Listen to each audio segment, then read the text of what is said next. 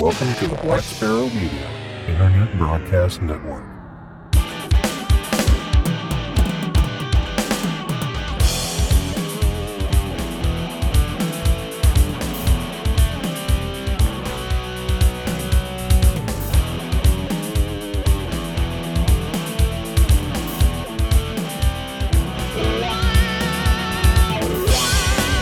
You're listening to Linux in the Ham Shack. LHS is a podcast about Linux, open source, and amateur radio for everyone. Now, here are your hosts Russ, K5TUX, Cheryl, W5MOO, and Bill, NE4RD. Well, hello, everybody, and welcome to episode number 265 of Linux in the Ham Shack. This is going to be the very last recording of Linux in the Ham Shack for 2018. And then we'll uh, take a little break and come back early next year. So tonight we are going to do, I guess, what we're calling a 2018 recap slash roundtable and live Q and A session. And to that end, we have several people joining us tonight, but we'll start off with us. I'm Russ, K5TUX. I'm Cheryl, W5MOO. And I'm Bill, NE4RD. And with us, I don't know how well this is going to work, but we'll give it a shot. I'll just, I'll go through everybody and they can all say hello or whatnot. I'm going to start with Discord and we'll start with Hutch, K9KJN. Hi, everyone. This is Hutch, K9KJN in beautiful downtown Mooresville, Indiana. All right. Fantastic. You're actually downtown Mooresville. You're not out at the cabin. Uh, no, I'm at, uh, I drove back from uh, Gosport uh, just to do this. Oh, okay. Well, thank you for doing that. So we also have one of the Dons, KB2YSI. Good evening, all. Don KB2YSI uh, in Hamilton, New York. All right. Fantastic. And then we have another Don, KC9ZMY. Hi there, Don KC9ZMY from scenic downtown Chicago. Ooh, scenic downtown Chicago, where it's not snowing right now. At least I don't think so. No, it's not snowing. No, it's not snowing. It actually was nice today. Whole 46 degrees. Ah, very, very good. Uh, we also have from what has to be the furthest person away, uh, Gene, BX8AAD, all the way from Taiwan. Yes, uh, good morning, I guess, but uh, good evening to you. And uh, from Taidong, Taiwan, here it's uh, close to 70 degrees and partly cloudy. Oh, good. So, weather from the future. Thanks for that. uh, we also have uh, Steve, KD0IJP. Good evening, everybody. Uh, Steve, KD0IJP from just outside Wichita, Kansas. Fantastic. Now, you're probably the closest one into us because Wichita is not very far at all. So, very good. We have people from near and far. Uh, we also have Bill, N3JIX, who's muted. Oh, he's unmuted. There we go. I had to click the button to make it go away. It's amazing how that works. Hey, it's Bill N3JX from the back mountains of central Pennsylvania. All right, good, very good. So we have a lot of. I think I think our transmission only goes eastward from here, except for Steve. um, but thank you all for being a part of the show tonight, and you're welcome to jump in and uh, comment on anything you want or bring up any topics because this is going to be a Q&A as well as a 2018 sort of discussion roundup or just general chat for tonight. Um, we don't really have a structure. There's, there's literally nothing in the etherpad. So we're going to kind of let this, uh, be as organic as humanly possible. Uh, we do have a couple of things we'd like to touch on, which would be a, a story or some event or some interesting thing from 2018 that you recall that is of interest to Linux in the Ham Shack, or maybe even not, just something you think is interesting that we can uh, round up 2018 with. And also some potential predictions for 2019, whether they be technology related or something else. Uh, might be interesting to see what we all think of the future coming up. So with that, I'm going to stop talking for a minute. I'm going to let Bill see if he can uh, corral this mangy crew for a few minutes while Cheryl and I try and fire down the rest of our dinners. So, Bill. Oh, that's for me. Yeah, I got to show you. back Let's- up here. Yeah, oh, okay. I don't think we're going to Yeah. stick N3JIX with that task just yet. Next Um, week. okay. Yeah. Maybe next time around. Uh, but let's see if you can keep this interesting for a few minutes. Okay, well, I'll share with you uh, one thing I received uh, from uh, our, our our great fun in Dayton. which uh, you know we love going to Dayton every year, and we appreciate all uh, all our listeners helping us uh, get there and get back and eat well and everything else. So uh, I I just got a Christmas card from a gentleman who who stopped by the booth and I gave him some help with some stuff on his setup and have been following up with emails and stuff like that over the past few months. And uh, I'll just go ahead and read the, the Christmas card from him. And this from Roy, K8RWH. Bill, thank you very much. Your patience with me as I strive to become knowledgeable and hopefully somewhat facile with Linux. I'm uh, enjoying learning, and your aid at Xenia Hamvention was invaluable. MHUXD appears to be just what I needed. To integrate Linux Mint 19 with uh, my Microham DigiKeyer 2 and ICOM 746 Pro with FL Digi. Very steep learning curves, but I'm attempting to climb. Blessings to you and yours and all of its wonderful celebration of Lord's human birth. Uh, may your 2019 be even better than your 2018. And that's from uh, Roy. And uh, thank you very much, Roy, for the Christmas card. That was very sweet. And uh, anything we can do to continue to help uh, people out with uh, getting Linux running fine on their machines is great. um, what else did I get? I got something else here. I was setting it aside, but um, but I don't have I don't have it readily available here. I'll just have to dig that up later. Anyway, uh, let's uh, let's just start going around the room and uh, seeing if anybody has a an interesting uh, interesting uh, 2018 ham radio or Linux story they would like to share. And uh, let's start over there in uh, in uh, uh, Discord, or somebody can just raise their hand and go ahead and start talking. Are we going to be able to see it if they do? That's the thing I'm yeah, worried about. exactly. Uh, and and also if you if you want to chime in we can go around the the circle again if we want but i'd be interested to know like where everybody is in their amateur radio career and their linux career like are we just starting out are we gurus and gods and and things or um, stuff like that you can throw that in as well i'd be interested to hear i know that information from some of the folks who are in the chats but definitely not from others I, I can I can hit that one first. all right excellent Um, I used to get Christmas cards from DMR when he was still alive. That's a joke, by the way. well it went over D- my head Uh, Rich, Dennis M. Ritchie, DMR. oh oh gotcha gotcha oh, I blew that one. I thought that one was going to work with this crew. Uh, I'm sorry. Yeah, my, my brain has been elsewhere for the past couple of weeks. I've got a lot of projects coming up at work and that I'm trying to get nailed down before the end of the, or actually before the start of my Christmas holiday. And I know Bill was actually doing a release tonight. So did that actually go through, Bill? I'm still doing the testing right now. He's still doing it. He's, he's working as we speak. Um. Anyway, um, Linux wise, this is Bill and Three Jacks, by the way. Um, yeah, don't mention releases. Thanks, Don. Um, I think I installed, I don't know, Red Hat two or three when it first came out. Let's. It's been a while, let's say, and I got my um, Red Hat certified engineer work stuff back on I don't know 2000 or 2001. Once again, it's been been a while. So it's it's what I do at the day job up until recently, where I'm doing infosec stuff now. So you started out, do you still consider yourself, uh, in the Red Hat realm? I mean, do you, do you focus on that sort of distribution? Uh, absolutely, I have Red Hat Enterprise 8 loaded up on a VM, making sure that the web servers and the code and stuff is going to work on it when we get get to that point. So yeah, I st- I'm still unfortunately deeply involved in that part too. And what about your amateur radio career? How long have you had the ticket and all that?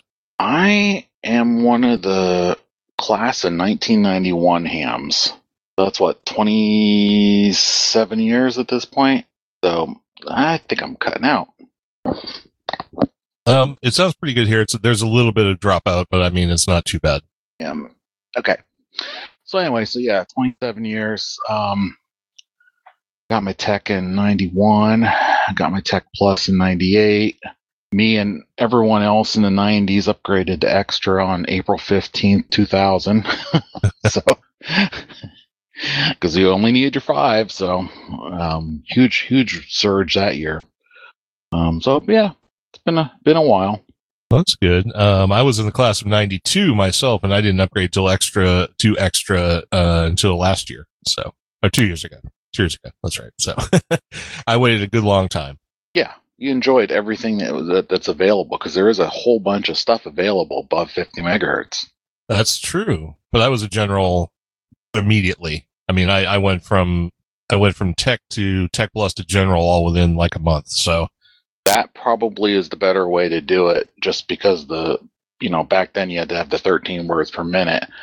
The jump from five to 13 uh, wasn't as bad as 13 to 20 for some Yep. reason. that's There's like exactly plat- right.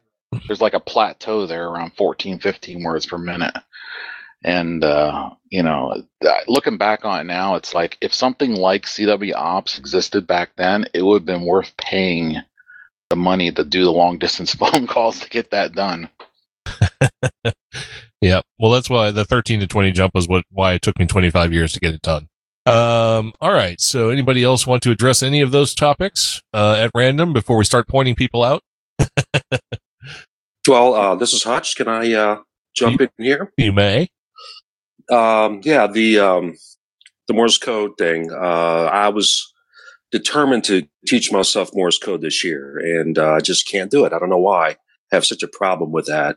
Uh, I have much respect for anyone who uh, who does CW, and uh, I don't know. My brain isn't wired for that. So uh, God bless everyone that can do that, and uh, I'll just be one of those uh, those non-code hams. Well, it's a good thing that we went that way, right? Or you wouldn't be a ham at all. Probably not. Probably not. Uh, so yeah, it's kind of a good thing. Uh, uh, but uh, maybe maybe that'll be my New Year's resolution to try uh, for for next year. At least five words a minute. I mean, gee whiz, I should be able to do that. I'll have to give you extra props for at least wanting to try it and be somewhat proficient in it without the the onus of actually having to know it. So, you know, that's pretty good. That that even though you, you don't feel like you can do it, you you're trying to. I would like to learn as well. You would like to learn as well? You're gonna hate it. I know I'm going to hate it. And it's probably going to be difficult since I'm deaf in one ear, but. Well, you only need one ear to hear the dits and well, dots. no, so I know, but just make sure that the headphones are on the good ear. on the good ear. Right. Yeah, I know. So. Uh, All right. Yeah, I got to say that code thing is is bare. I've been trying for two years to learn the code, and 20 minutes uh, every day on the train with like Morse machine on my phone, and I'm barely proficient at five words a minute. It seems there's a mental block, or maybe it's dyslexia. Is there audio dyslexia? Because I get those B's and V's and sixes and fours all twisted up Well, maybe and I there can't seem to break it. So I'm trying. It was kind of my goal for this year to make one CW QSO, but I'm not going to make it. I can't do it anyhow. Well, it's an interesting thing about that. If you're trying to make a contact with somebody, they always say, especially on like a CW net or something, that the people will slow down to your ascending speed. But I found that that's not really the case. Um, they'll slow down as slow as they think is slow, but if they're used to sending 30 words a minute, then 15 seems slow. So, so if you're stuck at five, there's no way it's happening. And it even Well, I- there, there is the slow code net, and I've listened into that, but I don't think I could key at that speed right now. So Well, how you send is kind of irrelevant. It's it's uh, more how how able you are to receive because you can send as slow as you want. You might annoy some people, but you know, hey, too bad. Um, you know, it's it's just picking it up on the receive side, and I can understand, especially if people aren't real good about their spacing, um, because you know, two like two eyes or what is it? You know, two eyes can be an H if there's the spacing isn't right and so on. So yeah, I can understand. I, I don't know if there's something called audio dyslexia, but I know exactly what you're talking about. Things can blur together very easily and sound like something else. I think too that uh, the fact that I have no rhythm whatsoever, I, I can't I can't dance and uh, I can't jump very high. So I think all those things are are. Uh, I think that's a surmountable. That, that's a surmountable challenge because I think all of us in this chat are white males, and since we all have no rhythm, um, it's possible to actually you know get get over that hump. Hey, you haven't seen Bill over that. Dewey's disco moves? Think Yeah, about man, what are you Bill. talking about? Yeah, yeah. Yeah, Some it works works I'm for- great. Cuban. I don't know what you're talking about, bill. man. Why is there no video of this? His wife has it. it it's like Oh, locked okay. down. Yeah. Well, All this right. the uh, Seinfeld episode with Elaine Benes dance. Remember Uh-huh. that? And Yeah, I she's a remember it. dancer. Right. Yeah, that's me. I have two left feet and one of them is broken. So, Uh-huh. Ouch. all right. Anyone else want to chime in on Morse code? Who who here is like really proficient at Morse code? Would blow us all away with their code skills. Uh, good. This is Nobody. Gene BXAAD. I'm certainly not really very proficient, but start, lear- start learning until when I got my license here, I had to get five words per minute. And uh, I think I, I'm kind of stuck at around 12 words per minute. Uh, and sometimes my copying isn't as proficient as that even. But I have a almost weekly QSO with a friend in Japan and we both send fairly slowly to one another. I think that's a good way to learn is to uh, find somebody else who's roughly at your own level and then practice with one another. Yeah, that absolutely is. It's like learning any language, including CW, if you're actually practicing it rather than just listening to repetitive things on tapes or or stuff like that. If you're actually forced to immerse yourself in the language, then it tends to register better.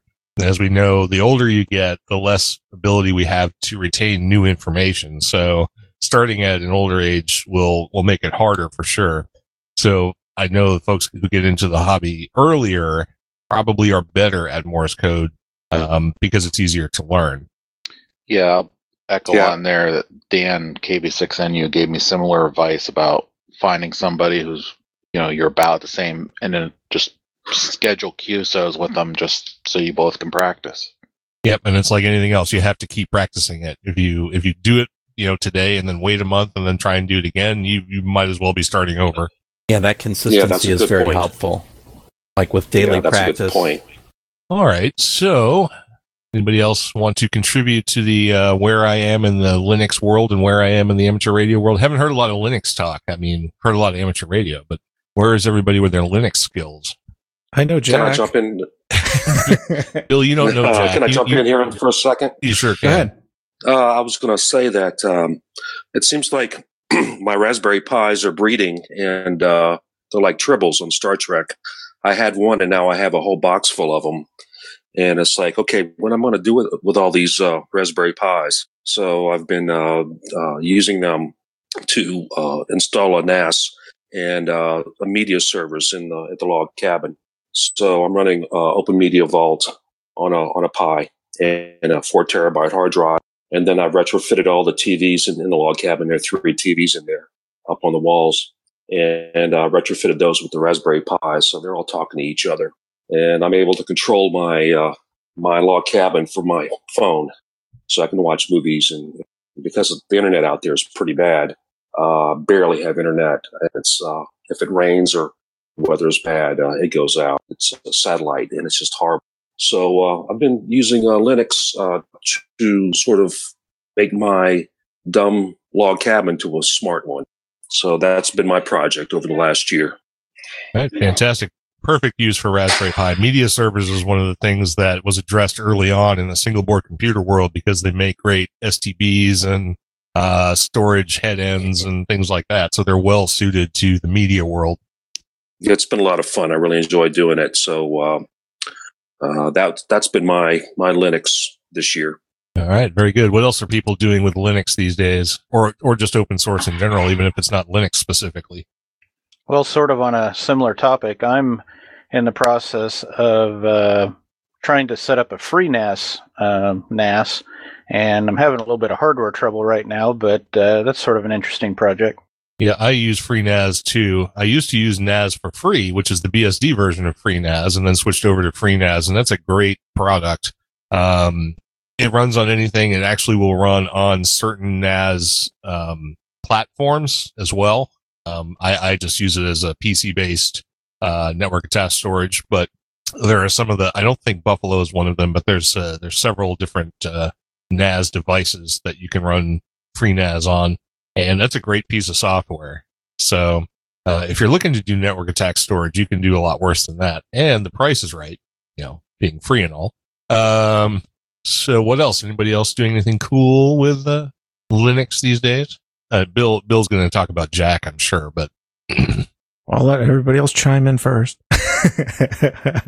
I think Gene wanted to say something. and I shouldn't talk with my mouth full, but I'm doing it anyway. Well, I could, I could say so. I'm working on a little uh, Python script just for myself to become more familiar with Python. Uh, my ultimate goal is to rewrite the Chinese typing tutor program that I use uh, where I teach. I wrote that originally in uh, Pascal for DOS and then Visual Basic for Windows, and I want to upgrade it for multi platform using Python. So, anyway, to learn Python, I've been writing a program now that is kind of a an interface for listening to uh, internet radio stations. So I've made it so I can pick either talk radio or music stations and different genres of music, categories of talk or news, and uh, just work on it a little bit every day, about 15 minutes to get it to where I, I like what it is, and it's helping me learn Python.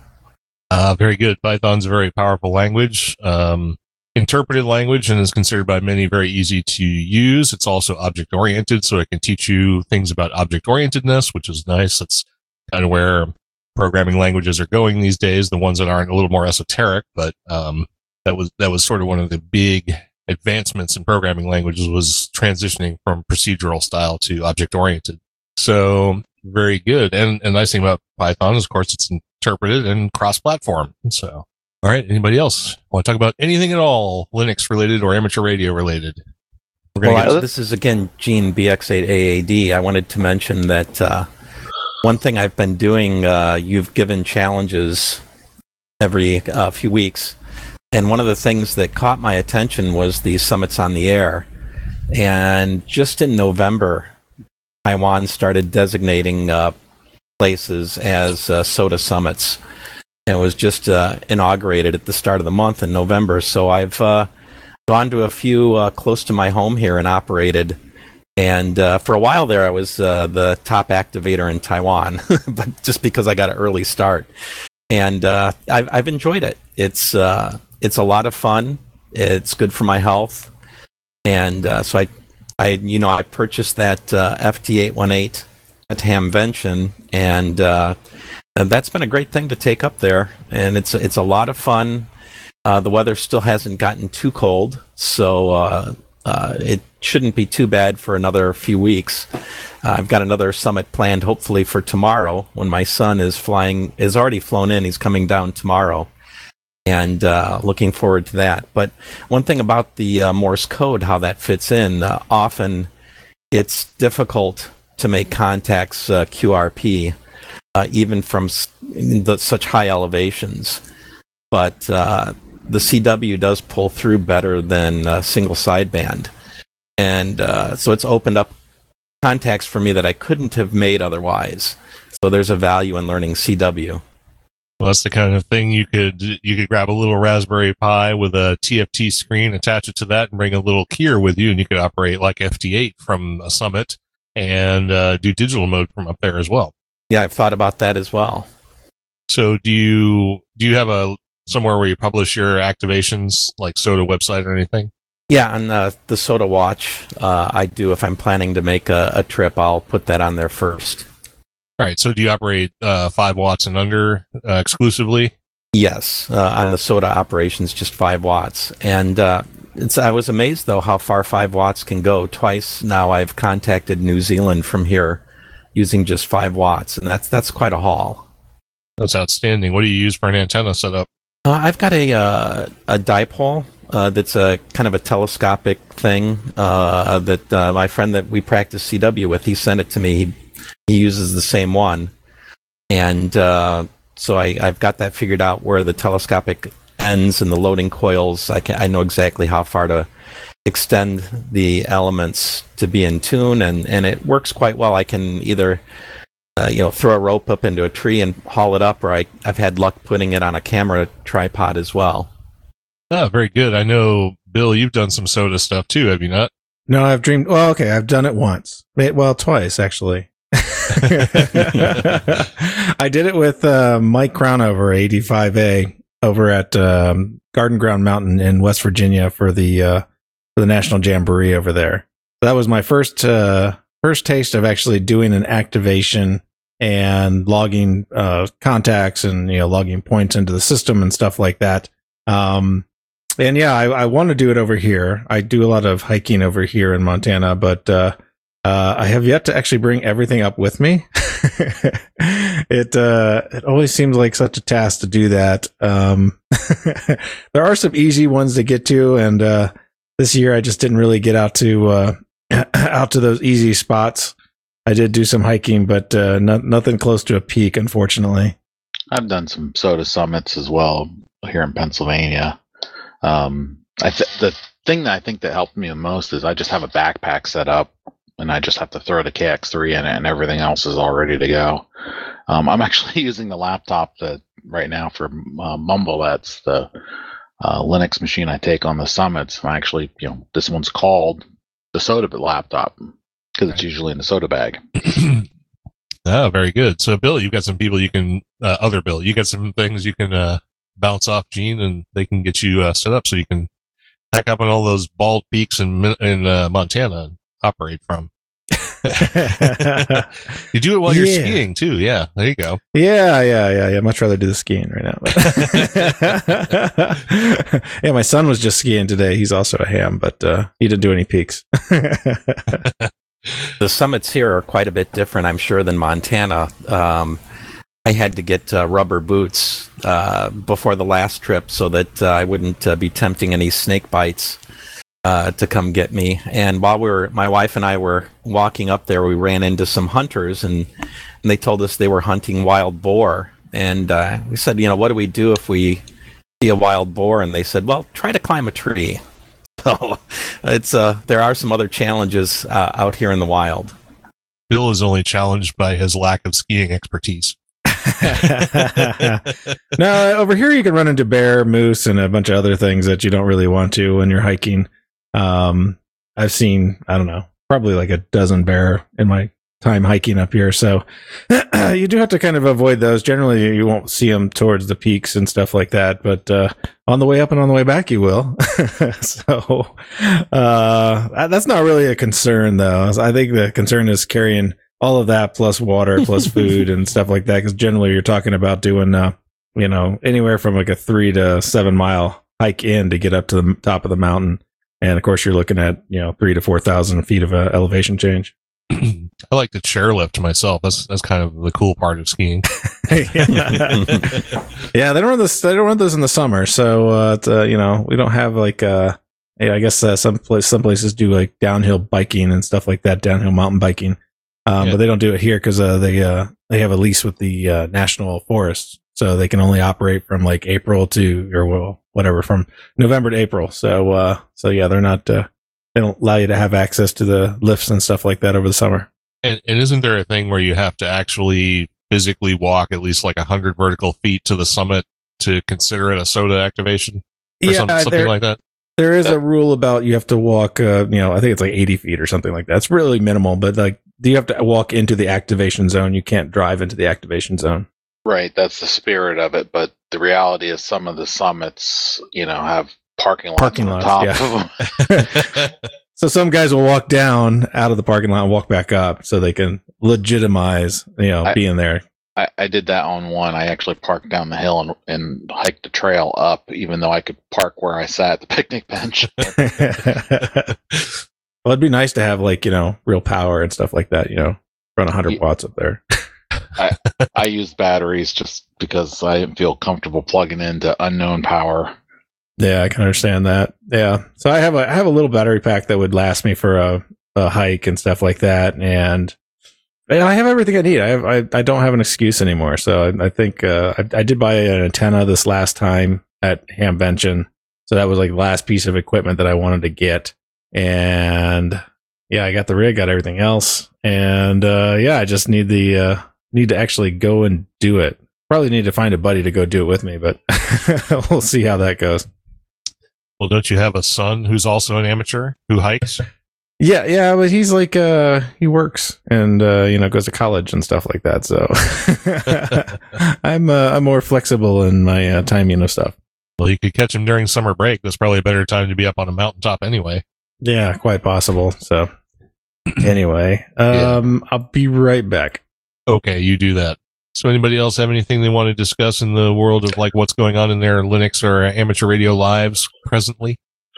Well, one of the reasons for learning CW is I definitely want to go portable. And I want to be able to get out with that KX3 and actually throw a signal somewhere. But, you know, the CW brick wall is, is in my way. I've got all the gear, but can't get out. So We shouldn't necessarily feel limited to CW operation, even Yeah. QRP. Right. I could try. I, I have tried single sideband and done okay. And I have. Um, I've used a Raspberry Pi and my um, Samsung tablet with a keyboard. You gone VNC into the Raspberry Pi and then run uh, FT8 and uh, Fldigi that way. That works quite well. You can use your SignaLink or you know, whatever little sound card you got. And I've done that with the KX3. I've done that portable. That works. I did that for field day and got quite a ways with that. So, So, what, what digital modes did you operate that way? Did you say? uh, uh, PSK 31. And I, I made a good 200, I made a good 200 contacts that way. I ran about, well, I wasn't really running QRP. I was running with uh, the 10 watts and then a Raspberry Pi and the um, uh, Samsung tablet. And I went with that kind of configuration because it was all USB chargeable. It would all run on USB.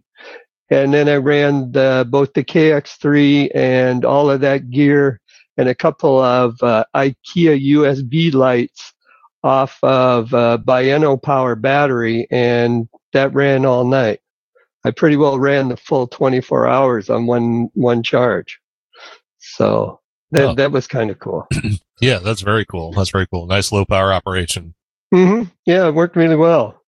Um, for for Linux this year, I haven't done as much Linux. Um, I kind of live and breathe Linux in the day job, what with uh, firewalls, load balancers, and all that cool crap.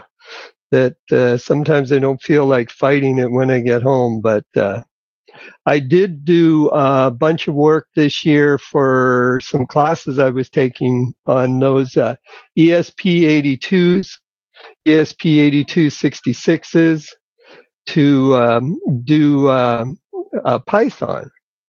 And I ran MicroPython on those. And normally I wouldn't have done that, except I needed Python for a class. So uh, I put the MicroPython on there and actually found it uh, an almost workable solution.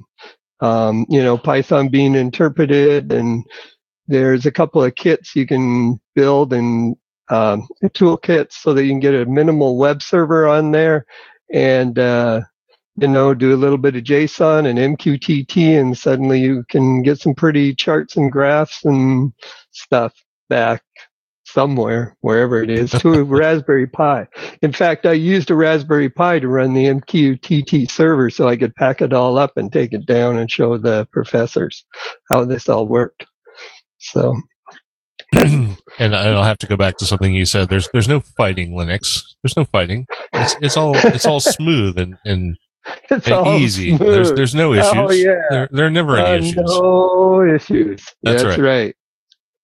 That's right. Until you try to compile something, you end up in dependency hell. Well, that's that's an issue with the coder, not with Linux. Oh, that that's true. True. That's got nothing to do with Linux. No, no. We we don't So- talk we don't talk bad about Linux here. no, I, I live in Linux all the time pretty well. So have for a long time. So anyhow, Is there is there anybody Uh, here who is uh, part of this that does not use Linux on a daily basis? All right. I Well, use guess Linux all the time. yeah. I use Linux all the time, so uh, I'm I'm in it, and uh, I straddle between uh, Linux and uh, my Mac, and also I have to fight uh, some um, Macs at uh, at work. Uh, we have a POS system, It seems like Apple is updating about every other day, and the POS system is updating its software about every other day. And every time there's an update, everything breaks. So I'm, I'm in there trying to troubleshoot that, and it's just uh, it's a royal pain. So uh, when I'm uh, working in Linux, it just seems like it's uh, so much nicer than trying to deal with with uh, Apple and and updates from my POS system.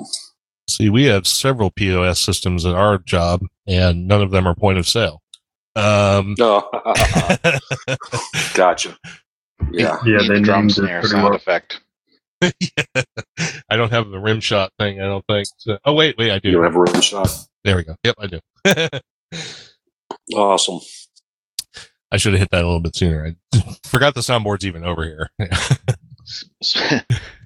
So anyway, let me let me try that again. So we have several POS systems at my job, and none of them are point of sale.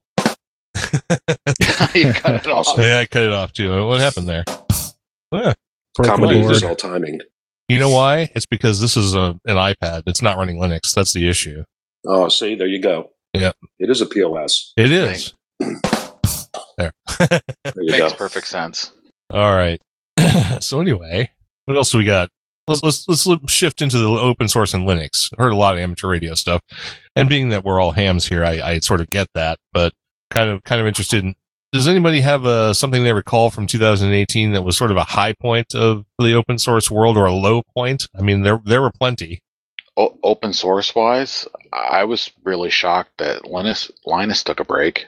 Did Well, he not I'm- have a little like mental, uh, not breakdown, but sort of, sort of got an anger issue uh, Yeah, I in the think he- way? I think he cited a you know anger management issue as the reason that he stepped away from Linux for a little while. I'm not sure that wasn't not his idea. um, I, I think uh, I think he said that he was stepping away. I'm not sure that wasn't coerced. Huh. Who would do that to him? Well, it's it's not like somebody could say, "Hey, you need to take a step back," but you can certainly apply pressure. And I think he was getting pressure from many sides. And rather than face that, it was easier for him to just say, "Okay, I'm going to take a break. I'm going to, you know, analyze my, you know, thoughts and actions and deeds and uh, sort of rampant, um, you know, anger because you read all the stuff that he posts on mailing lists and stuff like that, and just the way he treats people in general.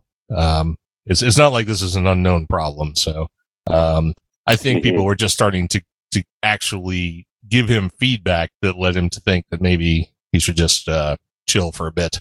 And it wasn't Right. a, wasn't a long chill either. No, it was a Well, short chill, but it was it was still noticeable. That's the part that kind of surprised me that he came back actually as quickly as he did. Yeah, I think his initial words kind of led it, led us all to believe that it would be rather uh, extended departure, uh, which turned out not to be that at all.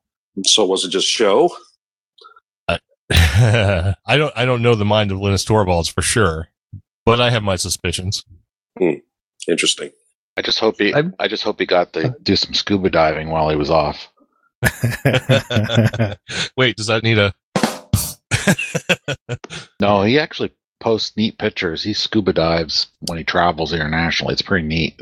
I haven't seen him do. I haven't really heard about Linus Torvalds outside of his involvement with Linux. I mean, I I don't follow that kind of news, so that he does other interesting things is kind of neat. Of course, I think we'd all like live in great places and visit cool places and scuba dive in cool places if we had, you know, more money and time and all that. Yeah, exactly. Um, the other one this year that really, you know, took me aback and gave me a little bit of anxiety is the the Red Hat IBM announcement. Yeah, Yeah. I got to agree with that. That's the big one for me is IBM taking over Red Hat. I don't know how that's going to work out. That's going to be a clasher of cultures, I think.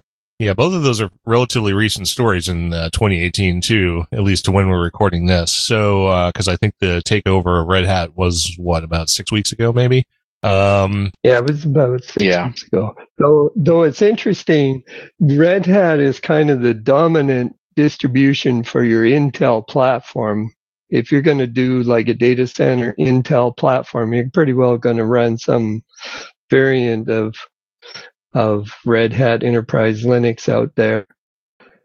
And I, I wonder if you look, Amazon has recently brought out their ARM uh, processors, and curiously, the dominant distribution on that is some flavor of Debian.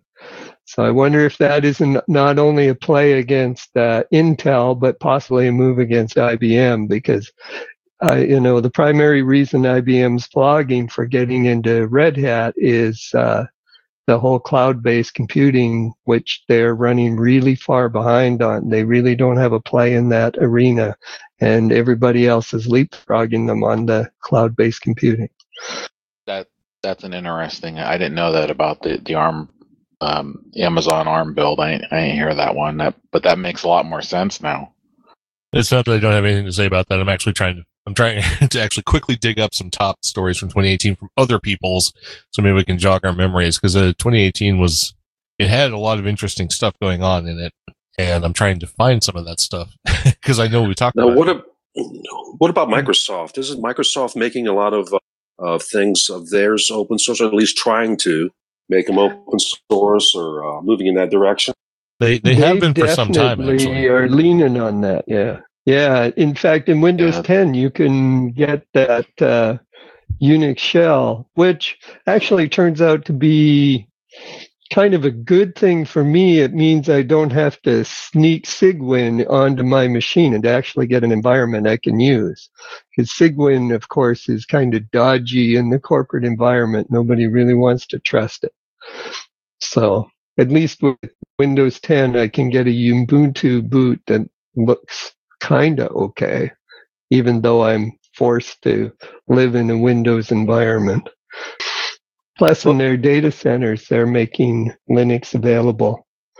So, Well, Oh. speaking speaking of 2018 news and Microsoft, don't forget Microsoft now owns GitHub. Yep, that's I was was one that that. uh, caused people to immediately run away from GitHub. Although I I don't see that anything has really changed over there. Yeah, the numbers don't really support that in the in the big sense of how many projects and and, and repos they have. Some people did. And didn't didn't you mention maybe earlier in the year, Russ, that uh, Microsoft actually is one of the big contributors to you know Linux kernel in general? People you know at Microsoft.com email addresses. I think that is the case, and that's not n- it's not exclusive to 2018. That's actually been for a few years now. But I think that measurement is based purely on lines of code, and I think the caveat to that, or the the, the grain of salt to put with that story, is that all of that code, or most of it, is to make things easier for Microsoft, not to support the open source community as a whole. shockers. So, Self-serving? What are you so talking they about? did. so they did re, um, uh, release a bunch of patents into the wild, which uh, they were holding on to. That that helps things a bit. I don't know. Yeah, they joined the alliance, so uh, they share the patents now. hmm Yep. That and that also, speaking of patents, is going to be interesting with the IBM thing uh, with Red Hat because actually IBM's a huge holder of, of software concept patents that I still don't understand how they can get away with. Well, no one's really sure how anyone's getting away with the direction that patent law is going and how people are able to patent the things they patent. Because it, it's, I think it was up until recently the idea that something that is patentable is actually tangible. And now it's become con- conceptual patents or you can, you can patent concepts now. And that, that's been a big thing for software in general. Uh, the ability to patent the way something works, not something that does work. um, Keep Samsung and Apple lawyers incredibly busy, incredibly well paid. yeah, I think that's the case for lawyers in general. But yeah, I mean, corporate law, I'm sure, is a wonderful field to be in right now, if you don't mind the hate and derision. Luckily, all these uh, pauses will be shrunk down to nothing. So it'll sound like this was all one organic conversation. Yeah, it'll sound like nobody took any breaks Yeah, and that's right. anything No- else like Nobody even stopped to breathe while we were doing this. So. Can't I can't imagine how long it takes you to edit this. that. Audacity does it in seconds. Yep. It used to it used to take a lot longer. but now that I don't care anymore, no. Uh, do you have Uh, a coherence filter to make us all sound real intelligent? No, actually, you have your own built-in coherency filters, which is wonderful. Oh, so I don't have Martin to you know pick up my pieces and remove all the pops that I make as I talk. Oh, good. Actually, everybody's sounding quite quite nice tonight, so I, I don't have any issues with anybody's audio, which is great. yeah. Yeah. Even the Discord sounds good. I'm not listening to the Discord, so I don't know how my volume is on the Discord. I know last time we were having some sort of issue where I seem to be low compared to everybody else. I don't know if that's also the case, but I'm also not on Discord this time, so it's probably okay. We're cheating. Yeah, that's true. Hey, Bill, you want to tell us how Jack linked Discord and Mumble? Yeah, magic, man, pure magic. No, I, uh, I I loaded the uh, the the module f- for Jack for Pulse Audio, and um, I wrote up a little script to kind of spin up uh, um, all the uh, all the little sources and sinks that I need for each uh, each application I'm going to connect to it. And uh, so basically, I have a script that uh, unloads all the sinks and sources and uh, gets rid of those. The sinks are the all the outbound audios, and the sources are all the inbound audios.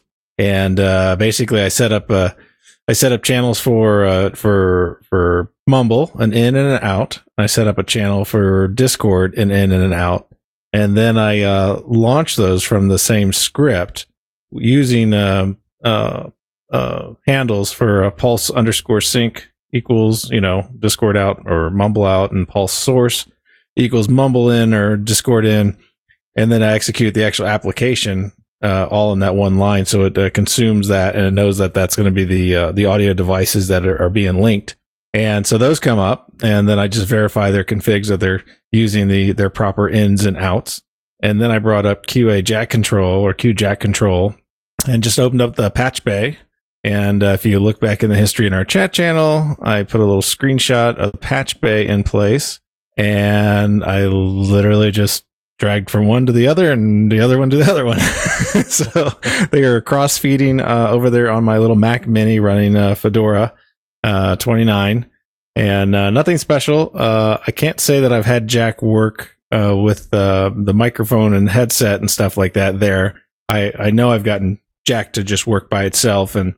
I've had some real random issues using the the Mac for that. I think it's a little a little underpowered. It is a you know an, an eight or nine year old Mac now, whatever.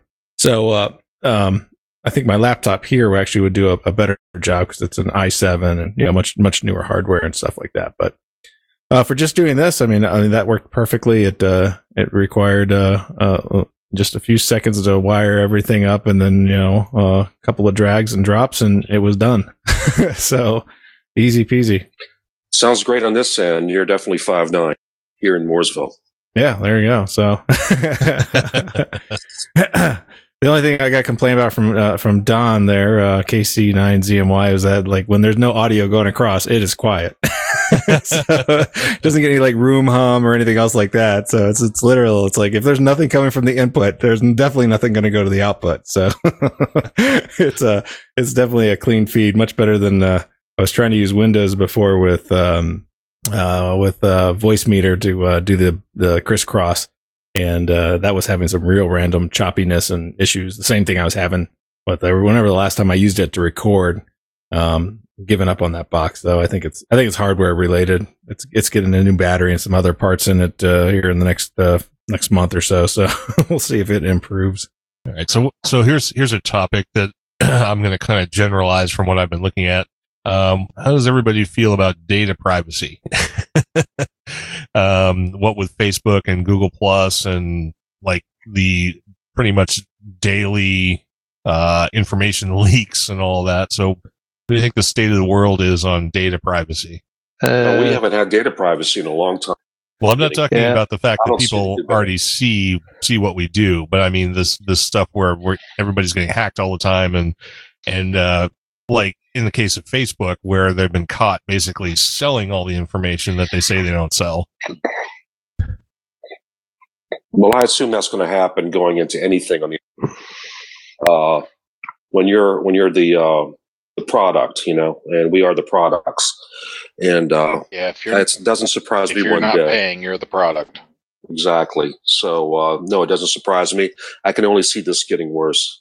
Uh, to that end, I know I have a Facebook account for the restaurant, but I try to stay off it as off of it as much as possible. Do you think all services should be free and all advertising based free services should just go away?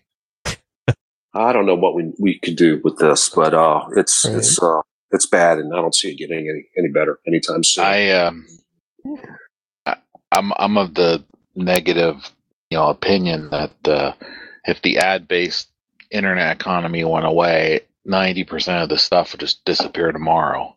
Um, and the, Which the is other part okay is, with me. I'm not I'm not sure I'm not sure how legitimate. Yeah, that's a different discussion. But um, I'm not sure how many of these um, advertising based, targeting, user profiling based things are actually legitimate. Um, I think they talk a bigger game than they actually are.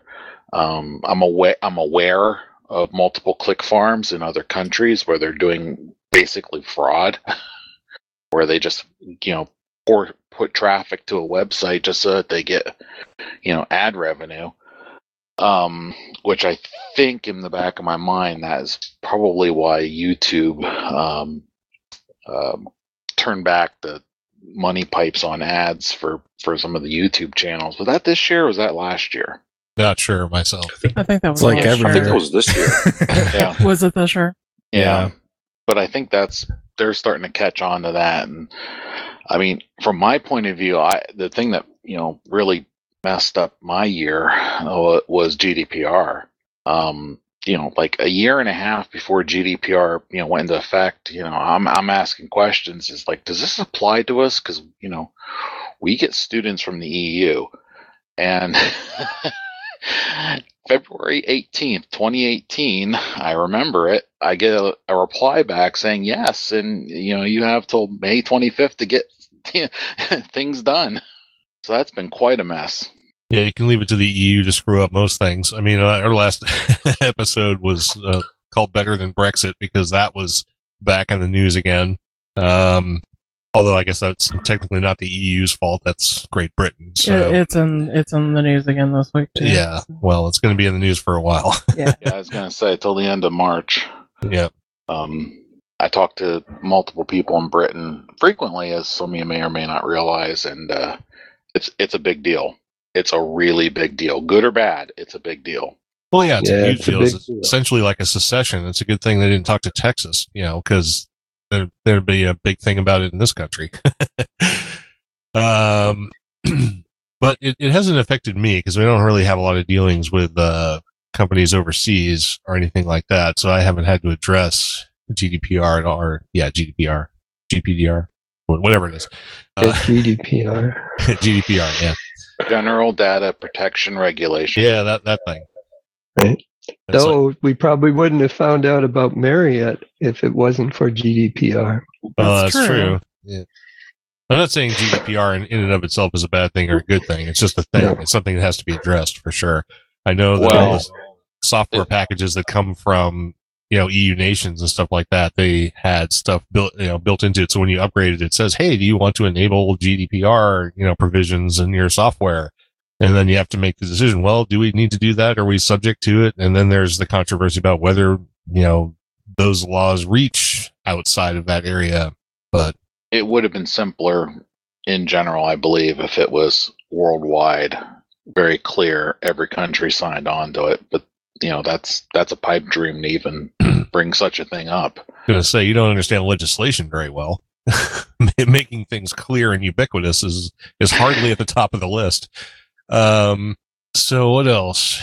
Um, I just thought of something else too. Um, I forgot.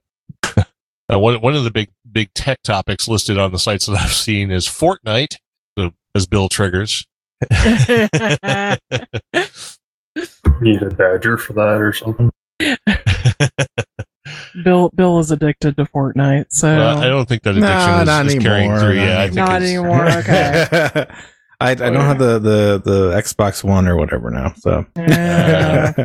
That's okay. and it doesn't run on. At least I haven't tried running it on uh, Linux lately. So Yeah. and it it wouldn't run. So It probably doesn't. He can quit anytime he wants to. Uh-huh. And he was giving me Right. grief about Facebook at Hamvention. So yeah, I, I probably haven't played Fortnite since before Hamvention. Actually, it's just a joke. I gotcha. I need the Epic launcher now. Yeah, in fact, I don't think I've even played Counter Strike in probably two months. So, I, yeah, I just don't have time. The only game I keep hearing about is Red Dead Redemption 2. That's the big one that everyone's playing nowadays, at least from what I've heard. So, Yes. I get one yes. I'm not playing Gee, I it. just- Just I know all the students are.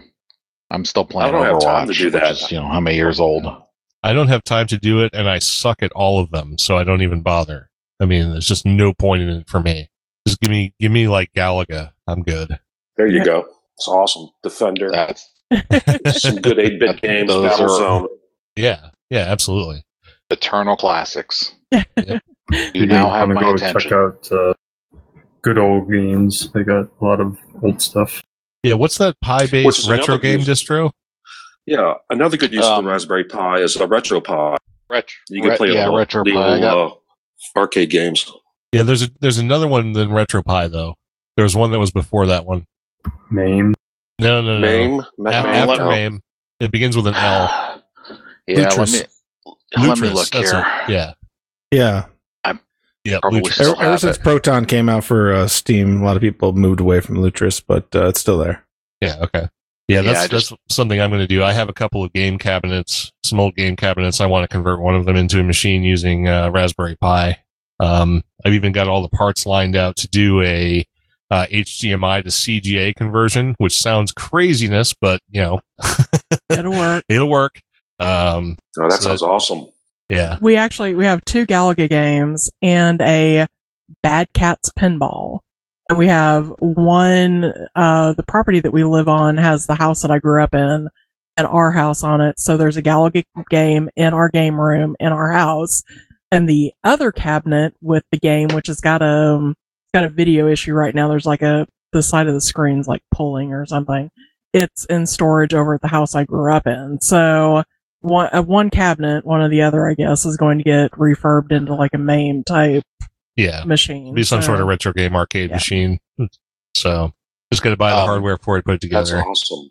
That, yeah. That's great. You know, was say, uh, that's back awesome. in college, back in college, uh, a good friend of mine uh, was really heavily in video games and pinball and stuff like that. And I had this super powerful rare earth magnet that I don't know what kind of pull it had on it, but it could probably uh, dislodge the sun. And uh, I used to keep it. I used to keep it in my backpack.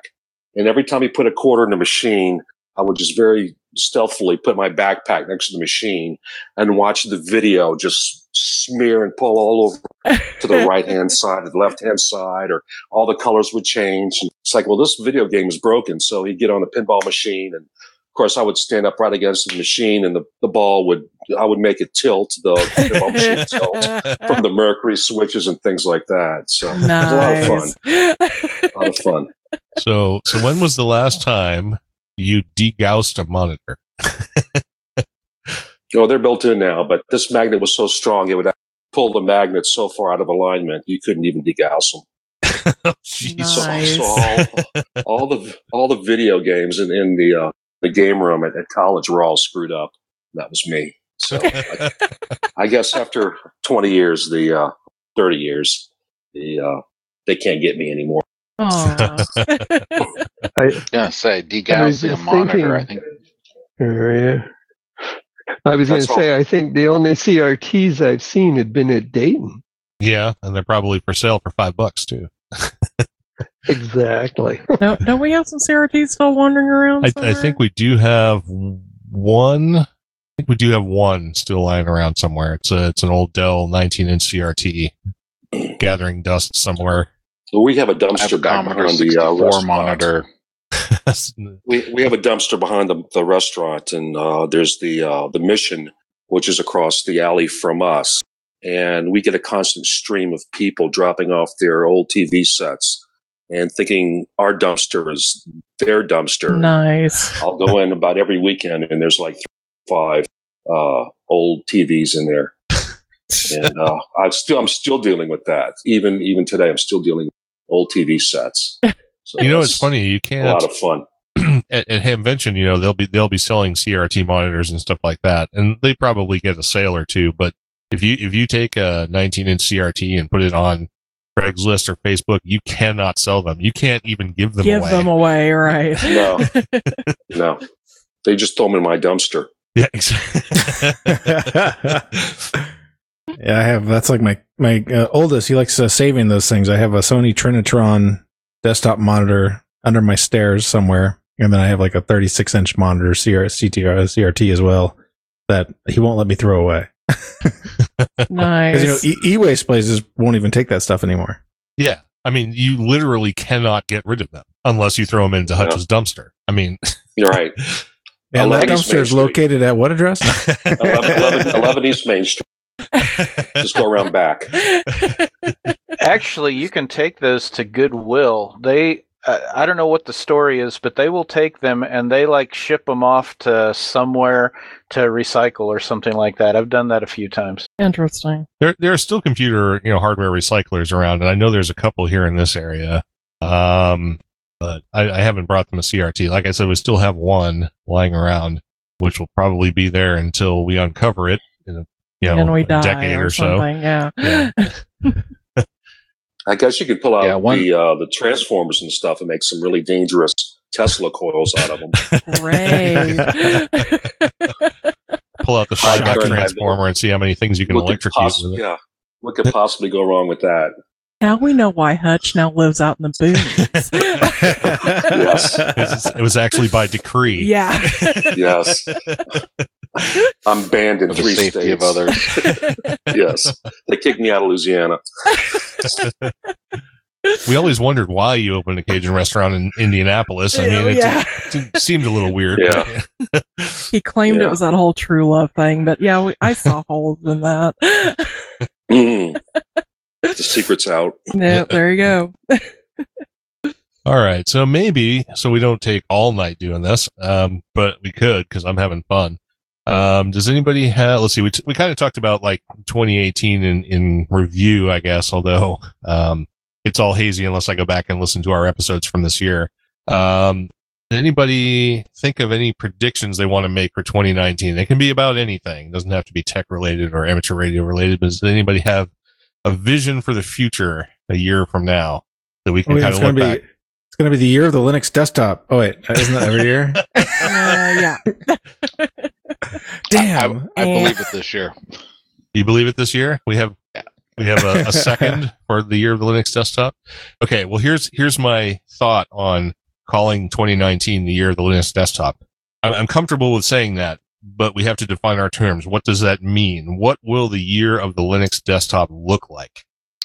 I, you know, as I think think about this, I'm still expecting a major Windows 10 snafu. Um, I'm expecting a Mac OS snafu, and I'm really expecting to see some people that want to keep older machines running that will be going back to you know. And I, I'm really thinking that the Ubuntu stuff is is right now. I think where a lot of people are looking at. Um, so I'm I'm I'm optimistic for 2019 being the year of the desktop.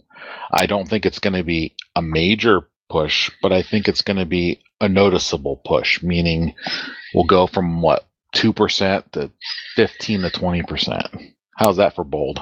That, that's There bold, and it's actually Yeah. specific to Actually- something that's checkable. So I'm going to make another prediction. Oh, I'm going to say that 2000 and, 2019 is going to see peak desktop. And we're going to start seeing fewer and fewer, particularly in the business environment, desktop, the, classical keyboard, mouse, monitor system on the desktop, because it's just getting too hard to maintain those environments we're going to go to some kind of thin client, whether it be a tablet or whatever, and some cloud based Citrix or whatever like solution. And we're going to start moving away from heavy OSs on the desktop. Yeah, we're kind of seeing that now, aren't we? I mean, you look at uh, Microsoft Yes. and got everything on the cloud, and Apple's got everything on the cloud, and and uh, the OS really doesn't matter anymore. I mean, the, your desktop, it doesn't matter what it is, you know, because it's all going to be on the cloud anyway, which I think is a Mhm. horrible mistake. But uh, Yes. that's that's where it's going. Um, I'll always have a desktop. I've always had one, and I always will. Uh, and I've got most of my life on the on the internet, which is to me scary if I think about it. But uh, that's where we're going, and I see more embedded, uh, headless uh, Internet of Thing devices. Like we need more of those things around. Uh, they're just disasters. But um, you know, we're getting cheap stuff in from uh, other countries that uh, have no security whatsoever. So uh, that's just a nightmare. But that's where we're headed. We're headed into some horrible um, zombie apocalypse uh, in 2019. But uh, I agree, the desktop is going away for good or bad. It's going to happen. I I I kind of agree with that. I'm not specifically seeing it in my vertical, but that being said, I know that this stuff goes in cycles, and we go into centralized, decentralized, mainframes, desktops, minis. Main, you know, desktops are back again. Um, not GUI, GUI interfaces. You know, it, it comes in cycles. While the cloud is, you know, this week's flavor of centralized computing. And unfortunately, or fortunately, uh, depending on how you look at it, the interconnectivity that we have in a lot of the you know connections that the different ISPs make to each other, it, it it's robust enough that it's. I think you, you are going to see that. I, I'm still thinking it's a couple years out yet, but I'm thinking. I mean, the Chromebooks really took off more than I expected. Um, and um, everything else that you know I'm seeing with the you know exactly with the cloud services, um, hosted uh, virtual desktops. Uh, I was trying some of them. Um, you know, it, it's it's it's got some potential. It just needs a little more time to to work out. But stuff changes relatively rapidly, so it could enough that all of us, you know, quarter two, quarter three, you know, see a surge. But I'm still thinking it's a, a year or two out. So what and what does anybody think is going to o- overcome the reservations of people like me who have huge doubts about the security of cloud infrastructure? The It's the business people that don't care. demand it. I mean, literally, it's going to be the the kids that literally just want to play Fortnite and they don't care where they get it, how they do it. You know, security is not anything that they even have a comprehension about, and they're you know we you can see that in like the Apple ecosystem. You, they just want what whatever is shown to them, and they'll take it. I mean, it's funny. I must be the I have to be the youngest person here, but I'm also probably just as cynical as much older graybeards.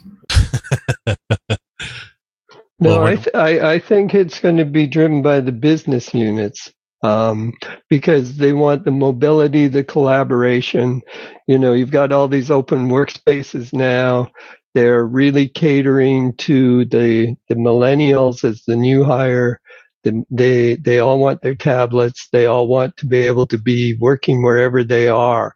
So um, you know, Microsoft is making a huge, huge push into Office 365 as uh, cloud based.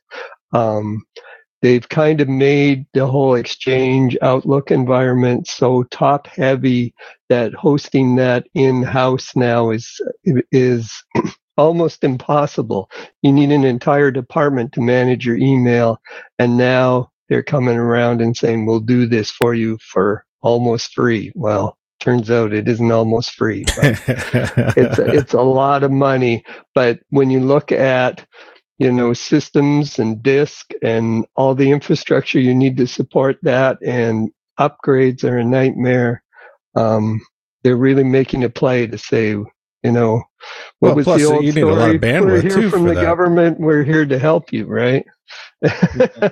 So yeah, you need a lot of we've you need a lot of bandwidth to uh, to to host the exchange services, especially if you're on a like a high use domain or something like that. That's uh, what I see and- here. A lot of people try to run their own little little mail server, and it's just not very practical anymore. And you know, you know, businesses are so cheap when Mm-hmm. they're buying their bandwidth and stuff like that. Anyway, you know, that's just to offload it and give it to cheap someone else. Right. Bandwidth is relatively cheap. It's still kind I of dis- I expensive disagree for you that. and me, but well, I disagree and, y- no, no. Okay, let let let me qualify that.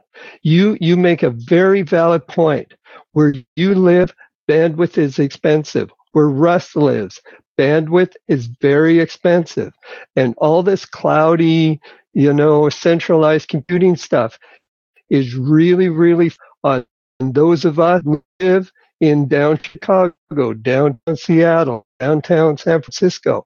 It is a very uh, big city um, millennial point of view. So I say bandwidth is cheap, and for me, bandwidth is cheap, but for you, it is not. And the whole the the, the whole play goes upside down once you get out of the big centers, and they don't understand that at all. Well, I see it's a When, fragmentation of the haves and have-nots. And if you're in a big city, then yeah, everything's hunky dory. But as soon as you move out of the city and you're in the cornfields of of uh, the Midwest, if you're here in Mooresville, you're okay. But once you go a few miles out, there is no bandwidth. You couldn't you couldn't buy it for a thousand dollars a gigabyte. So it's the haves and have-nots don't think about. and we're we're we're um, separating the the haves from the have-nots, which I think is a very dangerous thing to do. Well, and, and I work in the broadband broadband carrier space, so I'm I'm sort of in this. And then there was the broadband, you know, initiative sponsored by the government, which was great. It brought broadband to places where there wasn't broadband before, but it was incumbent upon the providers to, to avail themselves of the government money and and actually build out the infrastructure, which some companies did and some companies didn't. And Well, I Yeah. see the FCC just rolled over and let uh, let Comcast and some of the bigger companies uh, just you know take the money and uh, not really do anything, not really help anything. Uh, I, I see it all the time when I'm I'm out and about, and not just in, in uh, the Midwest, but when I go back home to Louisiana. I mean, it's it's like a third world country down there. Uh, the internet there is very spotty. I mean, and and there's no impetus for these uh, these companies to do anything about it. And I kind of blame the government in, in letting uh, those companies just kind of uh, do whatever they want. Aren't they writing their own rules anyway?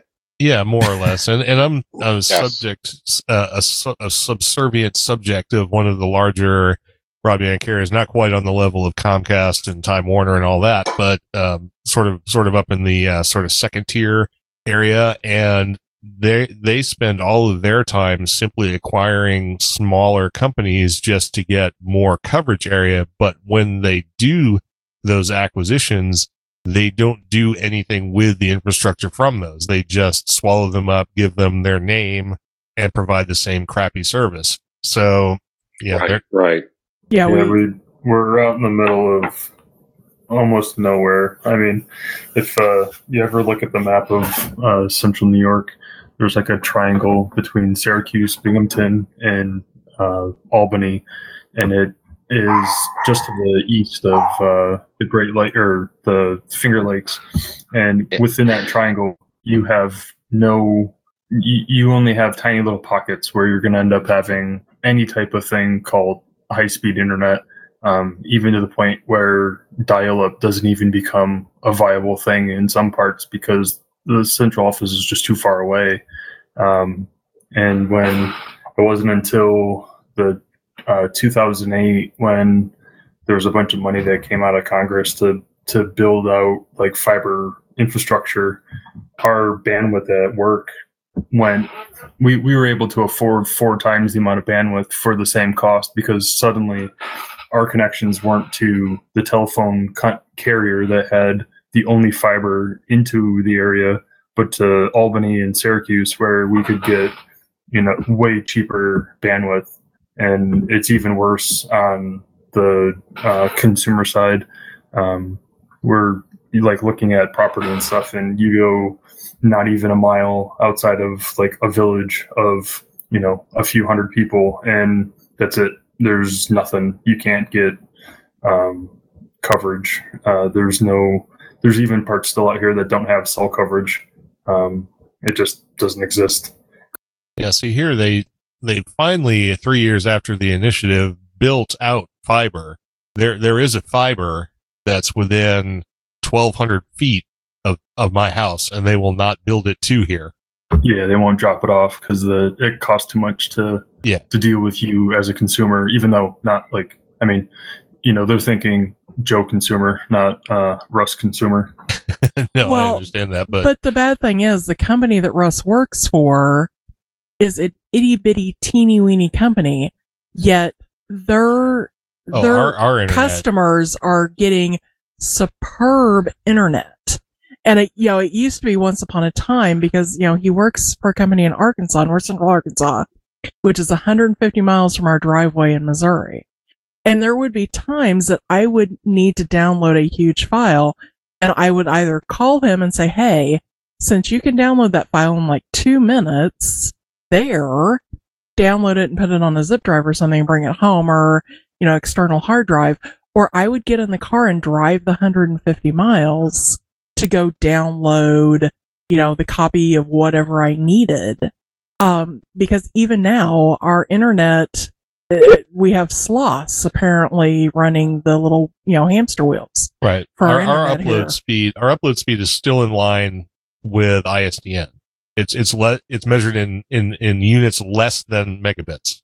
So Wow. At our house in Missouri. Yeah. Yeah. And at Arkansas, what is, what, what do you give your gi- customers? gigabit synchronous. Yeah. So I'd be curious into finding out what the uh, bandwidth of a FedEx delivery is. How much faster it would be to load up a truck with CDs and just mail them to people. You know, It's phenomenal. I Actually, a FedEx is a really good amount of bandwidth. The problem is the damn latency. right? Did you guys ever Right. see the uh, Amazon semi that was? They actually did that calculation. I, I forget what it was. It was something crazy, like you know, a few petabytes or something they could fit in the semi truck, and they did the calculation of how fast you could transfer that amount of data from Los Angeles to New York based on how long the truck could drive. right. The distance. That's a really big, really latent package. Yeah, it it- they they also didn't tell you as- exactly how long it took you to load it and how long it's going to take you to offload all of it. Right, right. Right. I think that might exceed most pipes MTU though. Yes. Um, hey, just It's quickly. like a Windows 10 update. Yeah, no kidding. uh, but tailoring off what Don was saying, um, I sometimes have to, you know, my sister in law is in self imposed exile in Vermont, and I go up I 88 through New York State, you know, up in Don's neck of the woods there. And, and he's not kidding. You get off the highway half a mile, and the cell phone coverage disappears. It, it's it's trippy.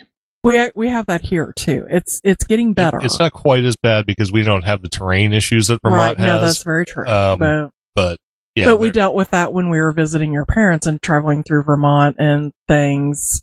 Well, yeah, You know, sightseeing. You know, Vermont, Vermont's a mess anyway with cell phone coverage because Verizon covers like a, a third of the state and AT and T covers a third of the state, and neither one of them cover each other. nice. It like goes way back to the late '90s when it was like Cingular had like their counties, at least in New York. Yep. Um, I traveled to Western New York, and there's like when I was on AT and T, and I had been on AT and T since '99, 2000, or whatever. Um, well, Cingular, and then whatever through all the acquisitions. I literally cannot get cell phone coverage in my mother's house. Like I can go outside and I can get one bar. I go to the county over and I get five bars. It's the nuttiest thing. Like it's like they still have like I don't know land use agreements for cell coverage, which you would have thought would have timed out after 20 years. Um, I have the exact same problem at, in Bradford County at the mother-in-law's. Um, you know, five miles out from her, her house, there's like a you know four or five mile stretch where you know you get AT and T or or Verizon coverage. Actually, um, I'm currently using Cricket, which is AT and T towers. Um, but you go to her house and there is nothing there. Wi-Fi calling only off of her DSL light. yeah, it's crazy. Isn't 5G supposed to fix all this?